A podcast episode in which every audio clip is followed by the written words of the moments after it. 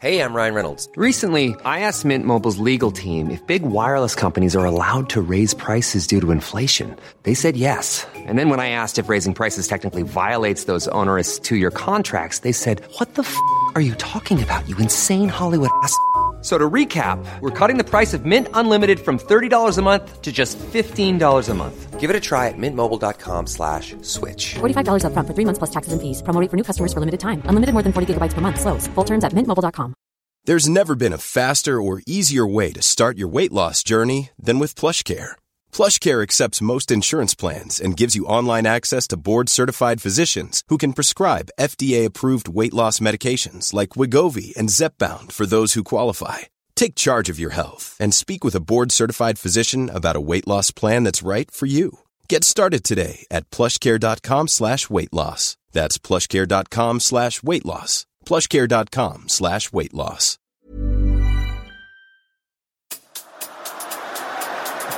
In full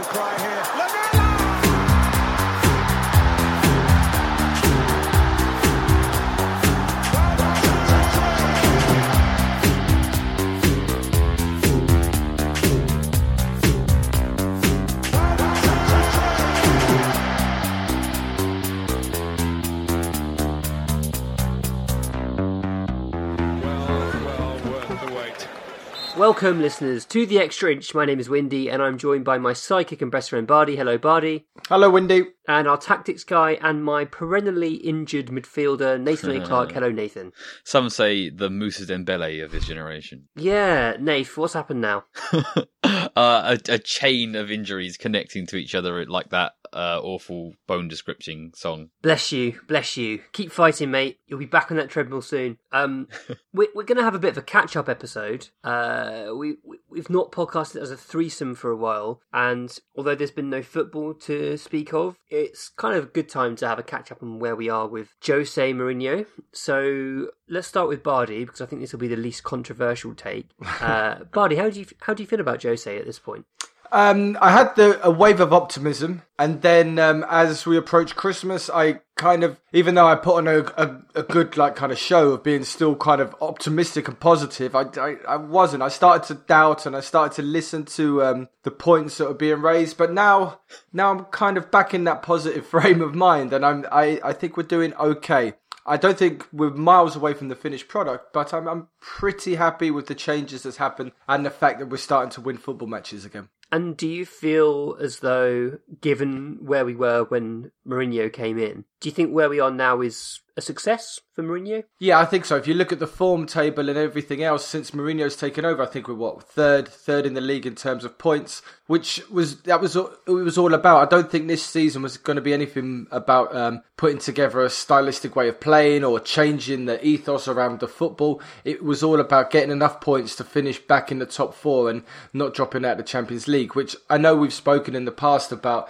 how um, it won't affect us that much, but I think it'll be a huge blow to Spurs if we're not in the Champions League next season. I agree. I fully agree. Um, Nathan, how about you? Uh, you? You were quite down on the appointment, and I think I don't think it was anything. Well, I'm kind of putting words in your mouth. I think it was more about the. Uh, the you thought there was some better appointments uh, available at the time, rather than it being particularly about Mourinho. But how do you feel about things a few weeks in? Uh, how and and do you consider what he's achieved so far a success? Um, I'll start with the ends there, and that yes, there's certainly like uh, so when you know he signs a long term contract, but his first goal was to like um end the catastrophe that was ongoing at the time, and he and he's done that. He's sort of uh, arrested our sinking ship. Um, more long term thinking, I don't know. I guess I'm still sort of uh, waiting to see what happens. I I was frustrated with his appointment. I do maintain that there were better things we could have done, um, but there are still positive signs um, and and sort of signs of intention, um, which mean you know that that that could well prove to to to prove me wrong. No, not not to prove me wrong, not to prove me wrong, but to to be you know on the better end of that. I I will always maintain that there were better options than Jose Mourinho, but it might just turn out to be not as bad as I thought it would be. Okay, I, I mean, I, I, can I can totally appreciate the point you're making, and I think you're coming at it from a kind of philosophical and tactical perspective in terms of a progressive manager who has new ideas uh, that can bring us as a club into a kind of modern era of playing the right football and running the club in the right way. Do you think there's an element that Levy felt he needed a character who was not only a kind of a, a, a proven winner as such, someone that the players could easily recognise and respect and wouldn't have to Google in uh, Danny Rose parlance, who was also incredibly ruthless. And and the reason I say that is there was so much work to do in the squad, and to me, he's kind of got off to a flyer in that respect in terms of what he's what he's ticked off on the to do list in a really short space of time. Yeah. Do, do, do you think there's a, an argument, Bardi, to say that that was one of the main reasons that he was brought in, knowing that Mourinho doesn't stick around the clubs for that long? Yeah, I think so. It's like um, Pochettino was given a fixer-upper at this this house to to build it and make something great, and he had some tools and it was going well for a while. But then I think towards the end, he just spent too long in IKEA and there was too much clutter. There was too many flat packs knocking around, and he needed somebody to come in and just just clear it away. And perhaps this is what we're seeing now. Perhaps this will be Spurs reverting to a a two three year um, cycle on managers. Perhaps like a Conte would come in next or something like that, where we will maybe the person, the big project manager, is not going to be our way from now on. I don't think I don't think that's right, and I would like us to see maybe after Mourinho's done his kind of wood chopping and maybe won us something, then someone come in with a plan. But yeah, I, th- I think there was a definitely there was a definite need for someone to come in with a fresh approach and um, a, um, a a personality and the strength of character to actually swing the axe. And this isn't an unusual trait of Daniel Levy's. He's done this quite consistently where he's gone from one type of manager to the polar opposite and back again and back again. Um, so it doesn't feel particularly unusual that he's not picked a sort of similar, a manager of a similar um, style to Pochettino. Nathan, does that make you feel any better about the situation if you sort of think of it in those terms? I've I always found that that pattern quite odd, and I found it even odder still when you sort of prove uh, the value that Pochettino brought and, and the way that football has continued to change in sort of his direction uh, over the previous years. So um, it's odd. I want to sort of revisit the overall point. My my good friend Tiago says that the only time you can evaluate a transfer is at the time that it happens, which I think is a pretty extremist view. But I, I get the point that that he's making, which is like you you can only um, assess a decision based on the information that was available. So sometimes you you know you overpay for an old player, and then it happens that they overperform beyond any kind of expectations. And sometimes you buy a promising young player, and things just don't work out for them. I think it's all very much the same for managers. So if Mourinho proves his ability to reinvent himself, to modernise his game, to bring the best of what he brought from before, and combine it with some modernist um, uh, approaches as well, and, and does some really impressive things with Spurs, then you know absolutely fair play to him. That would be incredible. Um, but the chances of that happening, um, or, of being able to see that happening beforehand, based on his time over the last decade, is would be you know, and if Levy's been certain of that, then then then maybe he has a special kind of sight to these things that no one else can have. But I I don't see how um, you can confidently forecast that.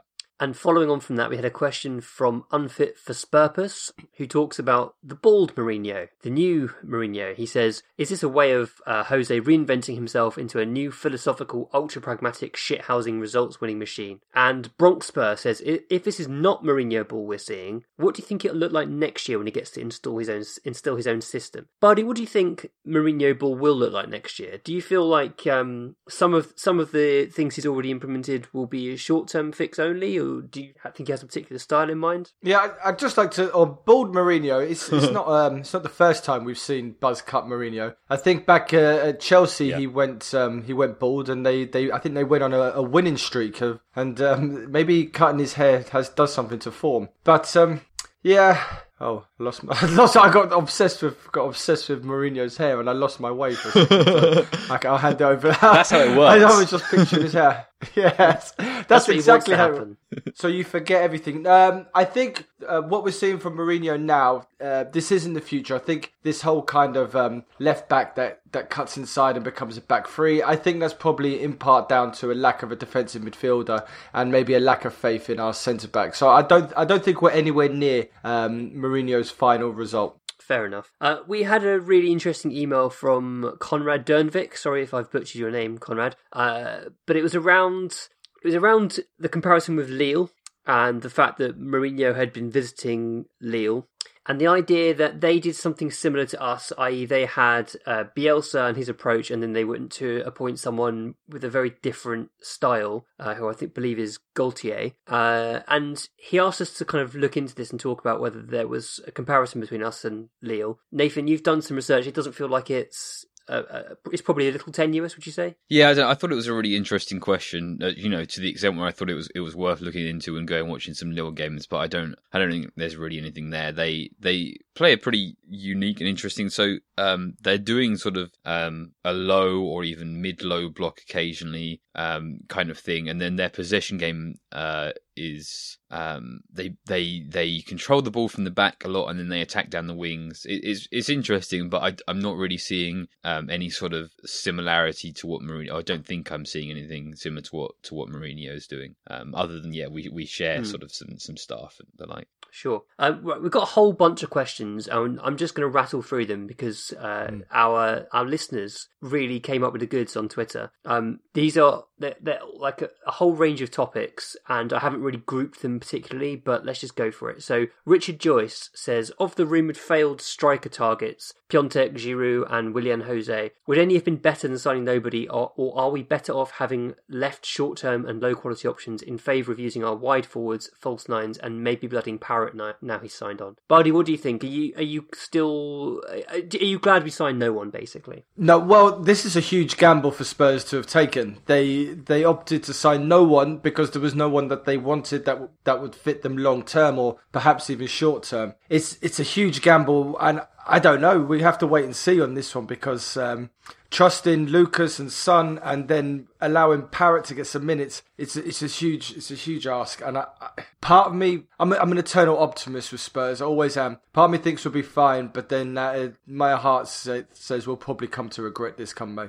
but the the decision was driven by the lack of uh, available suitable striker in the market, right? And I, I do feel as though the point Richard's making there, or I'm not even sure if he's making a point, but one of the options he's outlined there that signing no one and using our false nines and giving Parrott an opportunity, uh, that's my preferred route given the circumstances. I think. I mean, I've I've nothing against Piatek. I knew nothing really about him before we were linked him, and I just kind of binged on Piatek videos and watched a couple of games. Uh, I, I think he's a he's a functional striker who could have done a reasonable job, but for the money they were asking and for the fact that he would have stood in Parrott's way, I don't know. I'm not convinced that would have been the right move. Nathan, how do you feel about this situation we've got into? Uh, it's really hard to sort of do the comparison of signing, uh, you know, making a let's say a, generally a low quality signing versus not making a signing at all, um, because you we don't know how bad the lack of sort of a recognised forward is going to be for us. It's certainly not been very nice so far. Um, you know, if it means that we fail to score more than five goals for the rest of the season, then yes, we should have signed even Piatek, who I do think is quite bad.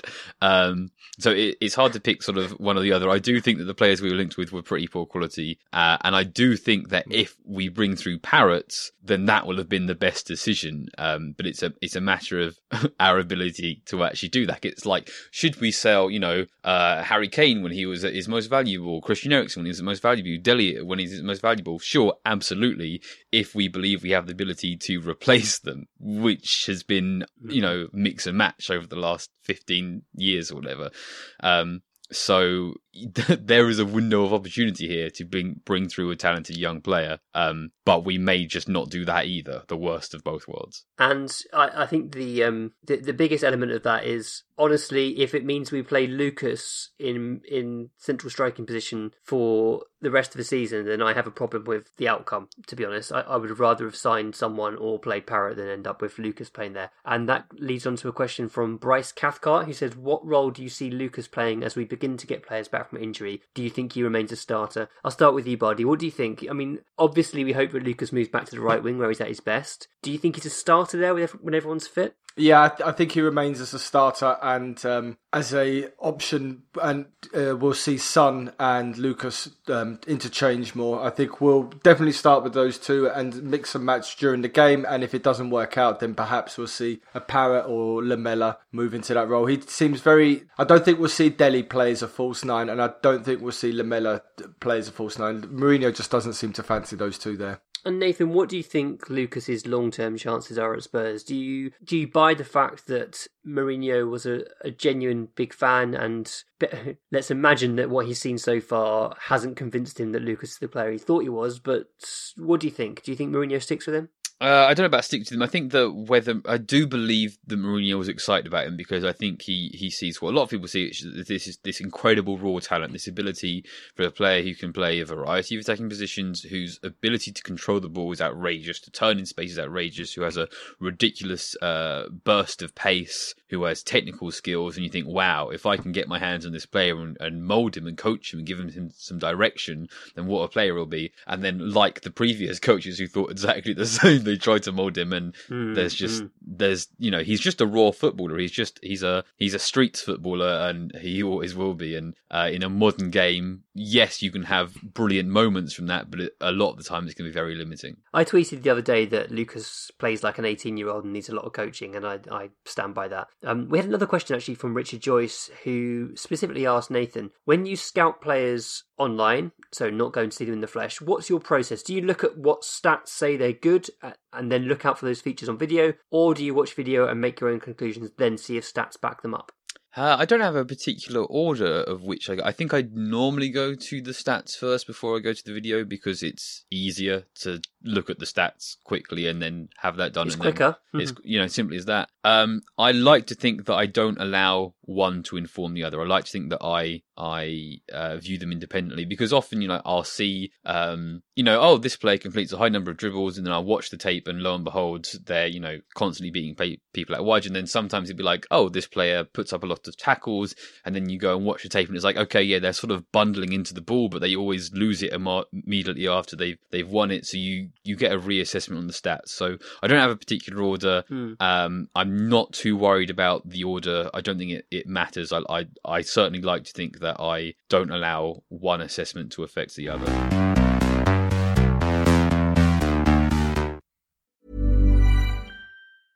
It's that time of the year. Your vacation is coming up.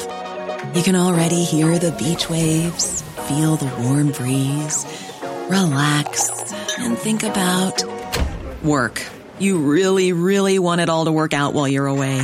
Monday.com gives you and the team that peace of mind. When all work is on one platform and everyone's in sync, things just flow wherever you are. Tap the banner to go to Monday.com. If you're struggling to lose weight, you've probably heard about weight loss medications like Wegovy or Zepbound, and you might be wondering if they're right for you. Meet PlushCare, a leading telehealth provider with doctors who are there for you day and night to partner with you in your weight loss journey. If you qualify, they can safely prescribe you medication from the comfort of your own home.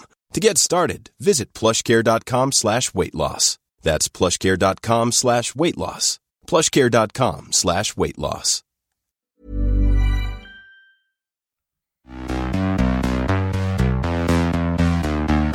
So next question is from Up Top Life, who says, "Would you agree that a left centre back is just as big a need as a defensive midfielder, more than fullbacks at least?" And I guess that's uh, post Jan Vertonghen substitution. Bardi, what are your thoughts? Do you think a left centre back is essential? Yeah, I think so. We've seen a lot of teams. The Premier League seems to kind of go from teams that sit deep and play counter to high pressing. And I don't know if it's just me, but it seems to be more teams who are pressing. So it's becoming more obvious now that we struggle without a left-sided centre back just because it makes it easier to to beat a press and it kind of opens up the pitch a bit more. Um, and also because it, it's safer if you're getting pressed. You know, the the best, the worst case scenario if you're going towards the left, the worst case is it goes out for throw in rather than cutting back inside towards danger. So I yeah, I, I think a left-sided centre back is is probably pretty high up, but not as high as perhaps a right back or a centre midfielder. It's quite limiting, though, isn't it? There- There aren't many um, top class left left footed centre backs around, and if we're kind of putting that as our priority category in, in the search for a centre back, then you know we- we're going to be potentially left with the dregs, which does concern me. Nathan, what do you think? Is it is it a, is it of huge importance to have a left foot on centre back, or would you rather just have someone who fits the system? Uh, well, specifically left-footed. Um, I, like generally, that's definitely the trend. But I think you can find like so.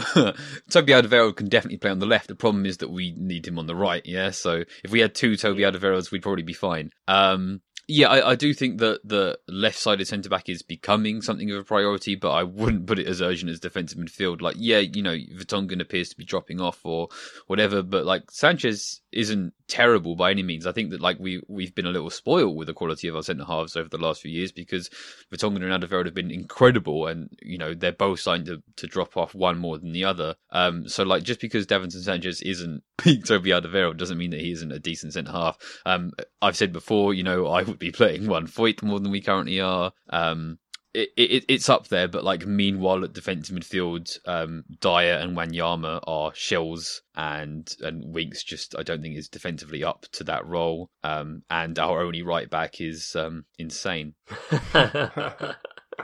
okay, this one is about our best 11. So it's from Javad Movahedi. He says, Assuming everyone uh, is 100% fit and match fit, how do you see our strongest 11 lining up this season, including the formation? And which positions in that starting 11 need to be addressed? So we're going to assume that Kane is fine again, Bardi. What's your what's your first choice 11? Particularly now we've got Bergwijn in, I guess.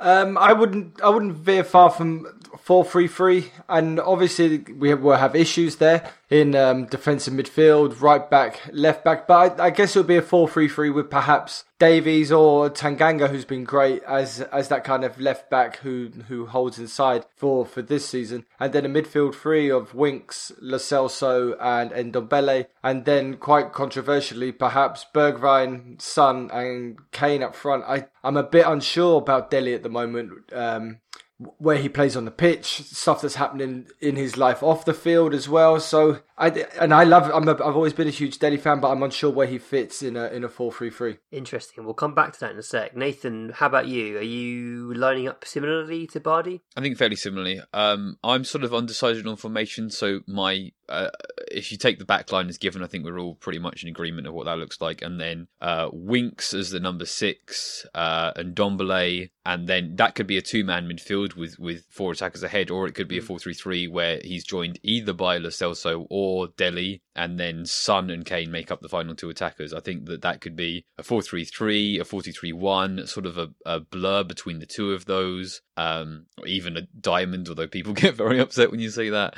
Um, yeah, you know, there, there's there's lots of options and, and variations within that. Yeah, I think right now our our best player is is Lo Celso, so we have to basically build a team where wherever suits him the best, wherever we're going to get the most out of him, he has to play in that role, and then everybody else works around that. Obviously, Ndombele should have been the midfielder that we build the team around, but I don't think we can yet. So I think we have to find a system that suits Lo Celso, not one that suits a player who's kind of out of form at the moment, like um, like Dele. You're right, and it's such a hypothetical because not only is Kane obviously long term injured, but we've got no idea what's going to happen with Ndombele at the moment. He's um he's so far from peak fitness and a player that we can come to rely upon. So certainly for the time being, it looks like the midfield will be Dele, Lo Celso, and Winks. And then Ndombele every now and again until he gets fully fit, and then we go from there, I guess. Um, but speak co- coming back to Dele, uh, so Courtney Davis said, "Are we moving towards a four-three-three formation? And if so, where does that leave Dele?" And then we had a similar question from Jimmy Bronze, and Benedict Fox says, "Should we have sold Dele already? Have we missed out on his peak value? What would that peak value have been compared to now?" I don't know if you want to touch on what's happened this week with Dele, Nathan, or not. Uh, It's up to you. But um, how are you feeling about Dele? Do you do you think there's a, an element in that Benedict Fox question that makes you think, yeah, we perhaps should have sold him? Uh, on, on selling him, I go back to what I said earlier, which is like, yeah, absolutely, you, you should you should sell players when they're at the highest value, when there's the most excitement for them, when there's a, an offer of a huge sum of money, but only if you are absolutely confident in your recruitment to make the best of that, which I'm not sure that we are. Um, so you know, it, it, yes, but but only if, um, and therefore probably not. Uh, on his video, I mean, you know, um, it, I, I think it was it was pretty shitty of him, but it was um, not meant to go public. It was meant to just be shared among his mates, uh, and you know he's still relatively young, so um, he's apologised. I think he sort of fluffed up his apology the first time round, um, but he has apologised. Um, you know, I don't think he's a, a terrible human being. Um, it's just you know another thing that he needs to learn from, isn't it? Yeah, I think that's a very reasonable take. Um, it's not nice to see a player that you kind of had begin to really like do something shitty like that. Uh, in fact, it's it's way worse than not nice. It's what he did was disgusting and completely out of order, and you could tell from his apology video that he was just absolutely full of regret, which so he should be. And I hope it caused him a lot of inner turmoil for those few days where he was in the news and made him reflect upon what he'd done. He is a huge uh, public figure and role model for people. Mm. I know that's not his fault, but he is. I mean, he didn't choose to put himself in a position of being a role model, but he chooses to collaborate with brands and get involved in media campaigns that make him one. So I guess in that Sure. sense, you know, he's he's he's catapulted himself into the limelight. And I think Dele will get a ban from the FA for it, and I think he should get a ban for it. Uh, and I hope, like I said, I hope he's had a chance to reflect and that he really genuinely meant his apo- apology. And like you said, he's a young man. No one's perfect. We've all made mistakes and continue to make mistakes, and it's how you kind of deal with that thereafter Absolutely. that, that makes a difference. Yeah, I mean, I, I, I don't think he he will get banned, but let's not forget our goalkeeper got pissed up and got behind the wheel of a car. Absolutely. So there's so there's different levels on this. I understand Dele and everything else, but Hugo's been forgiven. Dele's done something stupid, and you know we got to move on from it because we forgave Hugo, so Dele's got to be forgiven. you know, well. Aurier has, you know, he's he's been forgiven for his homophobic slurs, and there have been other players in our past. You know, Van der Vaart is a huge fan favorite, but he beat up his wife. The the, the, the you know, there's there's an element of fandom that stops you wanting to call out players because you love them as players on the pitch. But I think it's hypocritical to not call them out and then to have views on other public figures. So I I, I think um you know anyway I, I'll I'll stop rambling on because it it'll bore some people, but um yeah, Dele's in a very complicated situation right now. Uh, so Nathan, we'll talk about the RB Leipzig game. We, you've spoken about a little bit before, but uh, it was Brian Schaffner said he'd like an in-depth preview of how we match up against them, and he he pointed out that you sounded pretty pessimistic the last time you spoke about that match. What do you think we would need to do to beat them? Oh god, okay. Uh so uh this might sort of sound a little bit like like lazy analysis, but I think Leipzig, in fact the, the Red Bull project are quite different from other football clubs. So um whereas, you know, like with us, we get rid of Pochettino and we replace him with a quite different manager, although maybe he's sort of modernizing whatever. You get the point I'm making is that um uh, a club style is defined by by their their manager, but but the Red Bull operation, which is sort of overseen as a two club operation by uh, It, it, there's a consistency within their style that both clubs are all age groups and between managers. All of this is to say, um, Hasenhüttl at Southampton now has Southampton playing in, in a style that was similar to how he had them at at um, Leipzig. Um, which we currently still see them playing under Nagelsmann. So Nagelsmann came in and started playing his 3-4-1-2 and has fairly quickly gone back to his 4-2-2-2.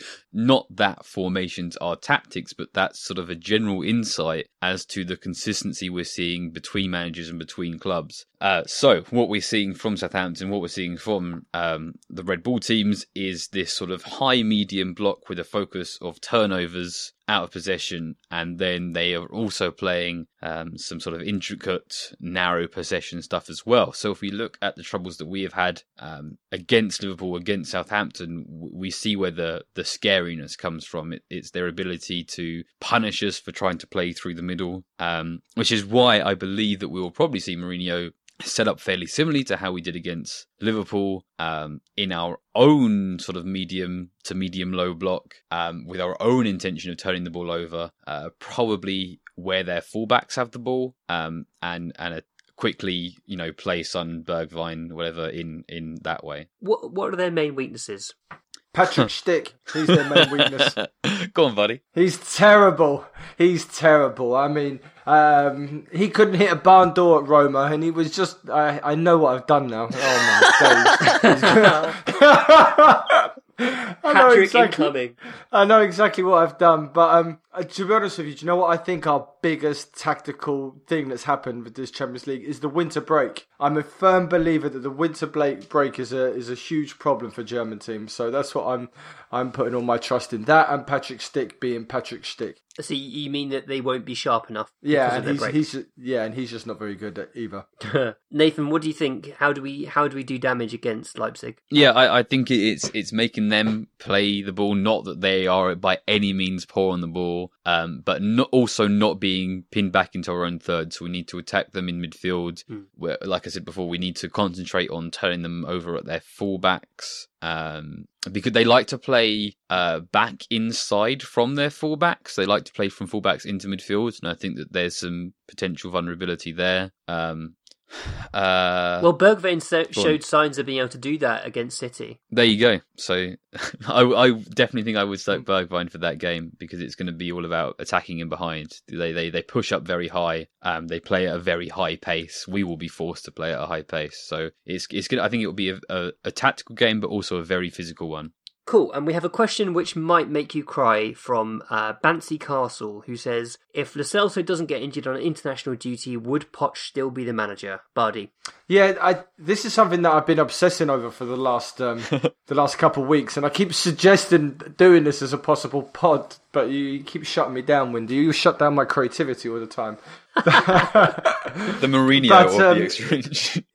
Yeah, ex- exactly. Christ, It's I the- am. It's the it's the what ifs of it's the what ifs of transfer windows because like if you go all the way back and you you look at the Redknapp era when um, we had the opportunity to sign Suarez he, was he was available but instead we went for Saha. If we make that transfer then do we push on and win the league? Do you remember we were in uh, up against City pulling it back Balotelli stamped on Parker's head everything else that led on from that? And then we replaced Redknapp with the opposite manager AVB who turns up with his dossier and a very clear idea of how he wants to play football. And that idea is built around a defensive, uh, a deep line playmaker like Moutinho, who we don't sign. And he ends up starting the season with Livermore and Huddlestone, and it's it's a mess. But thankfully there was Bale. Had we had Moutinho, partnered him with Bale, we probably finished top four that year. Does Bale stay? Probably. And AVB, who's shown now at Marseille, he now he's finally recovered from Tottenham. He's not too bad. So it's um we don't know what would have happened to Pochettino, but I think perhaps Pochettino still would have ended up getting fired, but perhaps not in the same way. He probably would have got to the end of the season had um, had Lo Celso not got injured. So it's it, it is very much a, a what if, a sliding doors kind of thing of football. That's it, and I don't think it's anything specific to, to Spurs. This feels like there's Hmm. always a decision, isn't there, in football? There's always a club is always going to have a difficult decision to make at some point, and we had that difficult decision. Levy did it, pulled the trigger. He was brave. Whether Lo Celso's injury had that much of an impact, I mean, if it did, he should never have been so reliant on one player. I would say. Um, Nathan, what are your thoughts? Um, I mean, like, yeah, it, it's it's it's possible. I do think, and and we sort of accepted this previously. I do think that like um, everything has very much a sell by date, and players become tired of Pochettino and his like uh, ruthless attention to detail, like on the pitch, on training, uh, on Tottenham property as a whole, um, and and the sort of relationships just sort of wear down. Um, and I maintain that there are there are issues outside of the fitness of, of Lo Celso and and, and Ndombele, uh, and Sessegnon as well. All three new signings. Um, but I mean, yeah, it is is is quite possible that if all three players had hit the ground running, um, that things would have been much much smoother. As the uh, Mourinho of the podcast and not wanting to stifle Bardi's creativity, uh, Bardi is very keen to do some, some sort of timeless episodes, which I think is a great idea. Uh, if you have ideas for timeless episodes, get in touch with him at BardiTFC on Twitter. Bardi, why haven't you changed your Twitter handle to Bardi TEI, by the way? I don't know. Um, I don't know. I've kind of got used to Bardi TFC. Okay, all right. Well, No. that that Stop leads trying to- nicely on to the next question about summer Stop trying to change me. Stop trying to change me completely, Windy. Uh, so Andy Perry says, "Where do you see the summer clear out starting, and what do you expect in terms of numbers of ins and outs to take place this summer?" Um, Nathan, he's already Mourinho's already hinted that he's wanting to do a lot of business. He's already started the clear out. Really, he he got rid of a few um, in January, brought a couple in. What do you think is the the first? You know, what are the first pieces of business he does in the summer? I mean, yeah, it's it's outs before ins, isn't it? And um, do you remember when he first arrived and said he was very happy with the squad? Anyway, uh, yeah, I mean, Wanyama, Dier, uh, Rose, if you don't consider him already gone. Um, I I would be looking to move Aurier on, but not until we've you know brought in a new right back over the course of a season. Uh, so yeah, it, it's there's there's a lot of players to move on, and we're having a really hard time moving them on. It seems over the last you know eighteen months. So the the Mac boy on Twitter says, "Has Sissoko realistically got a future at Spurs now? Do you think he's someone we could move on, Bardi?"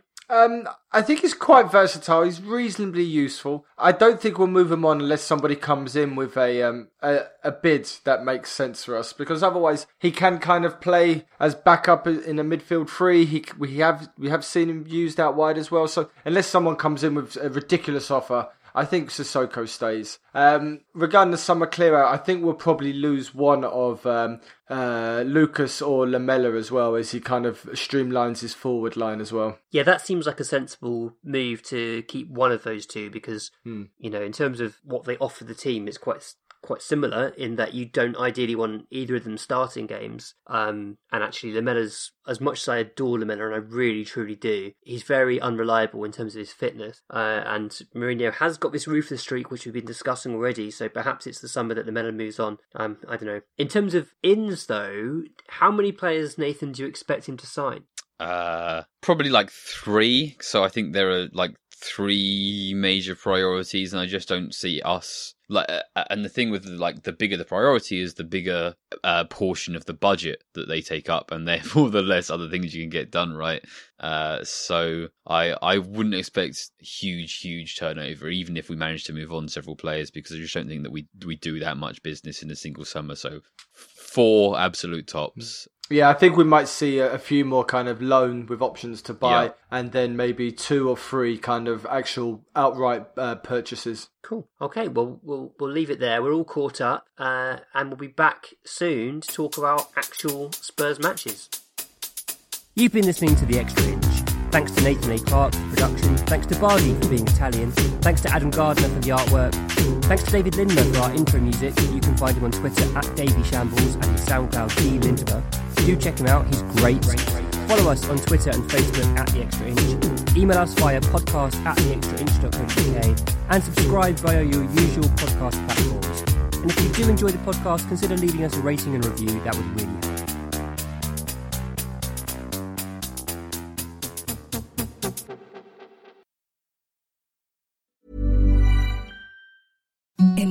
the softest sheets you've ever felt. Now imagine them getting even softer over time. That's what you'll feel with Boll and Branch's organic cotton sheets. In a recent customer survey, 96% replied that Boll and Branch sheets get softer with every wash. Start getting your best night's sleep in these sheets that get softer and softer for years to come. Try their sheets with a 30-night guarantee. Plus, get 15% off your first order at bollandbranch.com. Code BUTTERY. Exclusions apply. See site for details. ACAST powers the world's best podcasts. Here's a show that we recommend. This is Roundabout Season 2, and we're back to share more stories from the road and the memories made along the way. We're talking rest stops. If we're stopping to get gas, you will be timed. you will be for sure.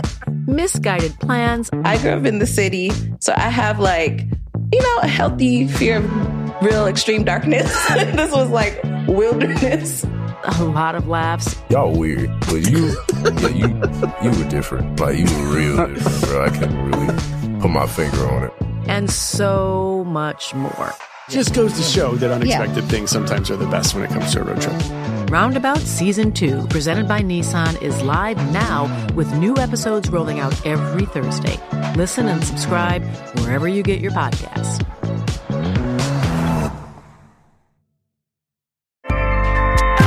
ACAST helps creators launch, grow, and monetize their podcasts everywhere. ACAST.com.